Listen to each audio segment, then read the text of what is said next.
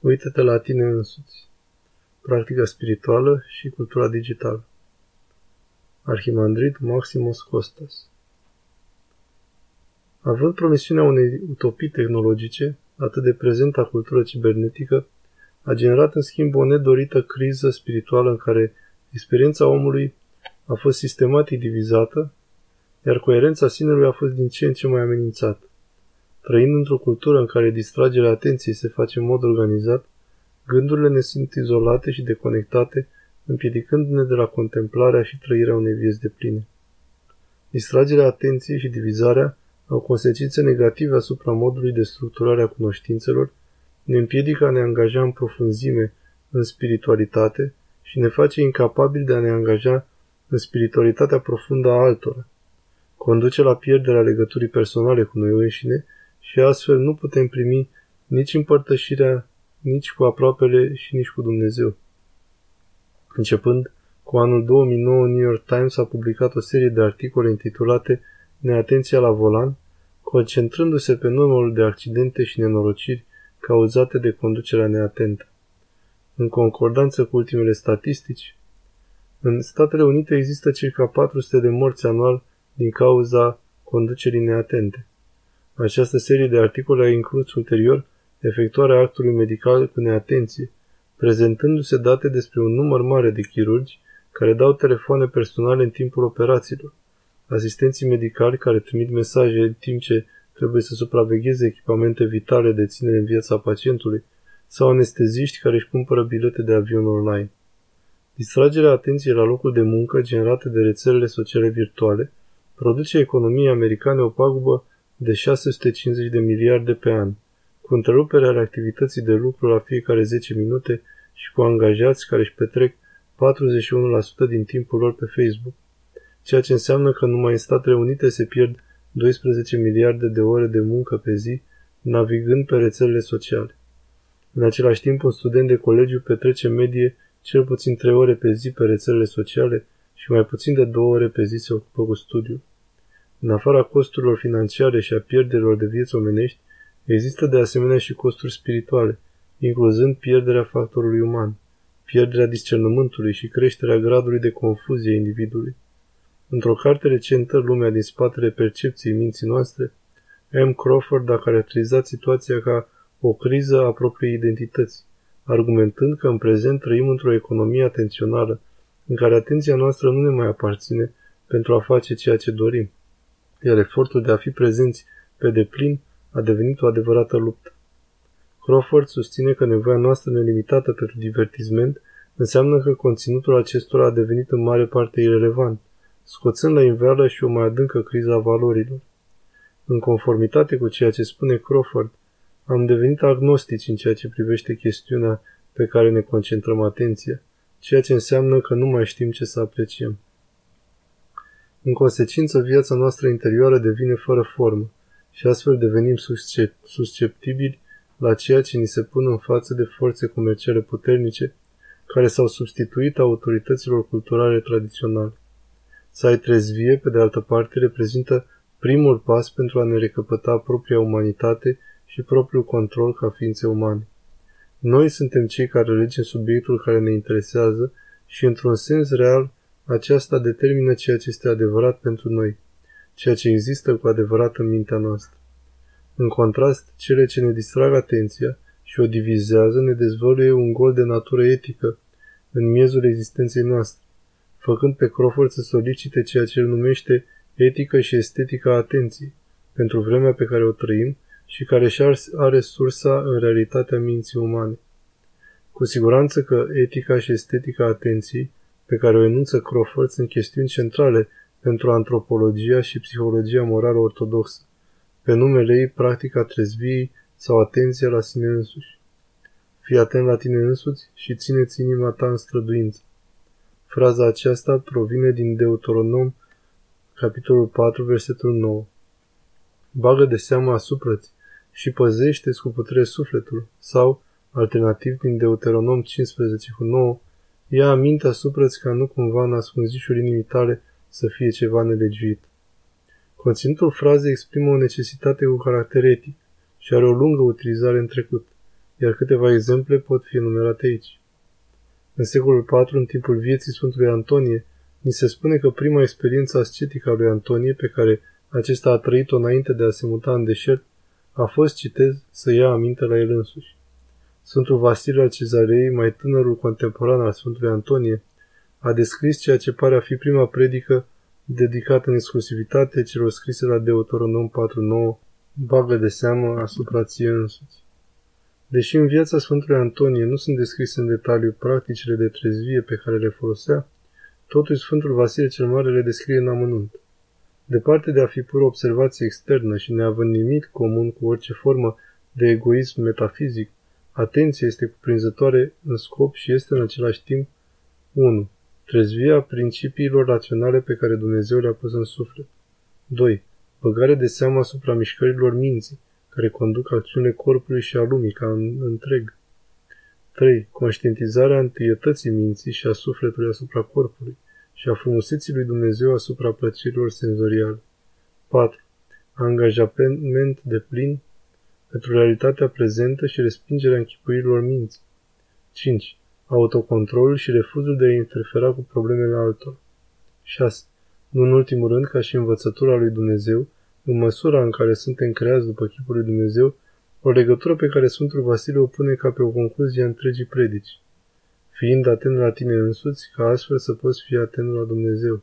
Practicarea atenției la sinele însuși a fost introdusă în secolul IV și a rămas de atunci esențială pentru antropologia și practica ortodoxă. Generațiile ulterioare de scritori și adepți au dezvoltat acest concept, punând în legătură atenția cu practicile erudite cum ar fi liniștea și trezvia. Această formă cuprinzătoare sugerată deja de Sfântul Vasile a căpătat un rol fundamental în viața creștinilor și a devenit în ultimă instanță o necesitate imperativă și o condiție a mântuirii pentru Damaschinul. Importanța extraordinară a trezviei este explicată nu numai prin simplul fapt că mintea umană este dispusă spre distragerea atenției, ci pentru că dezintegrarea vieții noastre interioare a început cu siguranță la momentul căderii lui Adam când umanitatea s-a desprins de Dumnezeu. Din acest punct de vedere, distragerea atenției e numită păcatul original al minții. Noțiunea primei căderi ca o distragere a atenției a fost un element central al teologiei Sfântului Diadoh al Făticei, în secolul V, care afirmă Învățătura divină ne spune că abilitatea noastră de percepție naturală este singulară, dar este divizată în două forme de lucru din cauza căderii lui Adam din ascultare. Adam fiind creat cu o singură, simplă și nedivizată conștiință, căderea sa a spulberat integritatea sinului în două lucrări antagoniste, una îndreptată spre Dumnezeu, iar cealaltă atrasă spre în afară către aparențele superficiale ale lumii văzute, utilizând simțurile, și care este supusă unui proces continuu de divizare. Același punct de vedere îl găsim și la Sfântul Grigorie Sinaitul, care afirmă că Mintea omului, creată într-o stare de liniște, devine agitată și tulburată atunci când cade din slavă prin alegerea plăcerilor corpului în detrimentul lui Dumnezeu și în consecință se simte pierdut și singur într-o lume materială. Uitându-L pe Dumnezeu și însușindu-ne lumea, devenim obiectele unor dorințe nesănătoase și a unor comportamente adictive, determinate de o preocupare continuă de a merge niciunde. Fiind concentrați pe aparențele superficiale, nu avem conștientizarea diferitelor înțelesuri care sunt reciproc conectate între ele. Și văzând numai acea parte a unui obiect sau o persoană care corespunde plăcerilor noastre seducătoare. Lăsându-ne mânați de propriile impulsuri, mintea devine sclava simțurilor trupești și psihologice, împrăștiindu-ne astfel în multe particele, trăind vieți duble sau triple, fiind subdivizați într-un număr nelimitat de acțiuni necontrolate, astfel încât preocuparea noastră pentru plăcere nu conduce la o unire a noastră cu lumea, ci la o dezintegrare a amânduror. Divizată în atât de multe acțiuni necontrolate ale simțurilor, mintea primește numai efemera senzație a ceva ce este limitat și izolat de orice altceva. Această stare a fost diagnosticată și descrisă de asceții ortodoși, care au numit-o împrăștiere sau risipire a minții.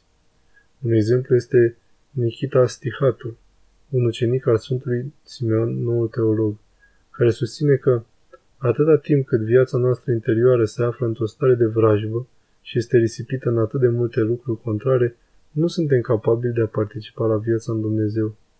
Ne dorim lucruri potrivnice unora altora și suntem dați peste cap de permanentul război dintre ele. Iar aceasta este numită dezbinarea minții, o stare care ne divide și distruge sufletul. Atâta timp cât suntem răniți de frământările gândurilor, atâta timp cât suntem conduși de propriile simțuri, ne găsim împrăștiați și izolați de unitatea cu Dumnezeu. Cu toate acestea, dacă trezvia reprezintă răspunsul la dilema divizării și dezintegrării, obiectivul nu este de a ne întoarce la o presupusă stare de conștiința Edenului, dar mai degrabă la darul Duhului Sfânt pe care l-am primit la botez în inima noastră. Acest obiectiv tainic este ideea centrală a învățătorii teologice a Sfântului Diadoh, în opinia căruia vindecarea începe cu darul Sfântului Duh, în timp ce coexistența firii căzute este unificată prin practicarea rugăciunii lui Isus. Asta înseamnă că motivația principală pentru a practica atenția interioară, care este ținta întoarcere spre noi înșine și spre inima noastră, este de a ne întâlni cu Duhul Sfânt, un principiu care a fost în mod consistent și sistematic reafirmat de isihaștii bizantini. Aceeași învățătură o găsim în mod esențial și în Sfânta Scriptură. Fiul risipitor și-a părăsit căminul și a mers într-un loc îndepărtat, unde ne spune Sfânta Evanghelie și-a pierdut sinele. Dintr-o anumită perspectivă asta înseamnă că și-a pierdut toți banii, dar înțelesul adânc este că și-a pierdut avuția sufletului, moștenirea spirituală. Atât timp cât sinele nostru este Duhul pe care Dumnezeu l-a pus în noi și prin care la Sfântul Botez acesta a sădit în noi darul său și ne-a îmbrăcat cu haina inițială de slavă și a trimis Duhul Său în inimile noastre. Dar atunci când ne separăm de această milă, ne pierdem unitatea spirituală și devenim împrăștiați.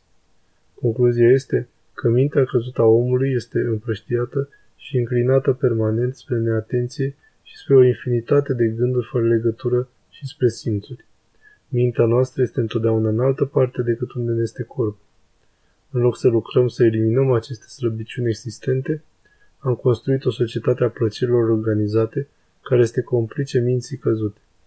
Putem afirma că însuși computerul reprezintă o minte căzută, o extensie puternică a propriilor noastre dorințe dubioase, constituite după propria noastră imagine. Persistând fără viață într-o lume a iluziilor, hipnotizați de imaginile care se rulează pe monitoarele computerelor, devenim muște jalnice ce zboară pe geamul de la fereastră, disperați să utilizăm întreaga deșertăciune a lumii. Și totuși, noi nu suntem prădătorii, ci cei care suntem prădați.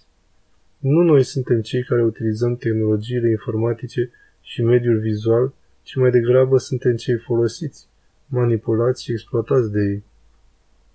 În societatea noastră de distragere a atenției, spațiile publice și private sunt saturate cu tehnologii destinate a ne reține și a deveni atenția. Universul interior mental, ca și trupul, devin resurse care sunt exploatate de puternice interese economice. Astfel, Crawford sugerează că distragerea atenției este pentru minte ceea ce este obezitatea pentru corp. Concentrarea noastră deci nu trebuie să fie numai spre tehnologie și lumea virtuală, ci spre acele scopuri și motivații care au propria îndrumare și se diseminează în fiecare aspect al vieții. De-a lungul întregii sale istorii, creștinismul a fost subordonat unor structuri politice și economice, uitând că Evanghelia nu este o derivată a culturii, ci o generatoare a unui nou mod de viață. Trebuie să recuperăm puterea Evangheliei ca o forță contraculturală, dar neavând ca scop destabilizarea societății, ci cu scopul de a crea comunități de afirmare a vieții. Trebuie să redescoperim nu numai că credința și vocația noastră de îndumnezeire ne separă de lume, dar și că ceilalți creează o nouă lume ca alternativă. Credința nu este o realitate virtuală, ci o realitate a virtuților. Pentru a ne atinge chemarea atenția trebuie să fie etosul și atitudinea fundamentală. Fără atenție la tine însuți, nu poate fi rugăciune. Iar fără rugăciune nu este nicio comuniune cu Dumnezeu și nicio participare la viața divină.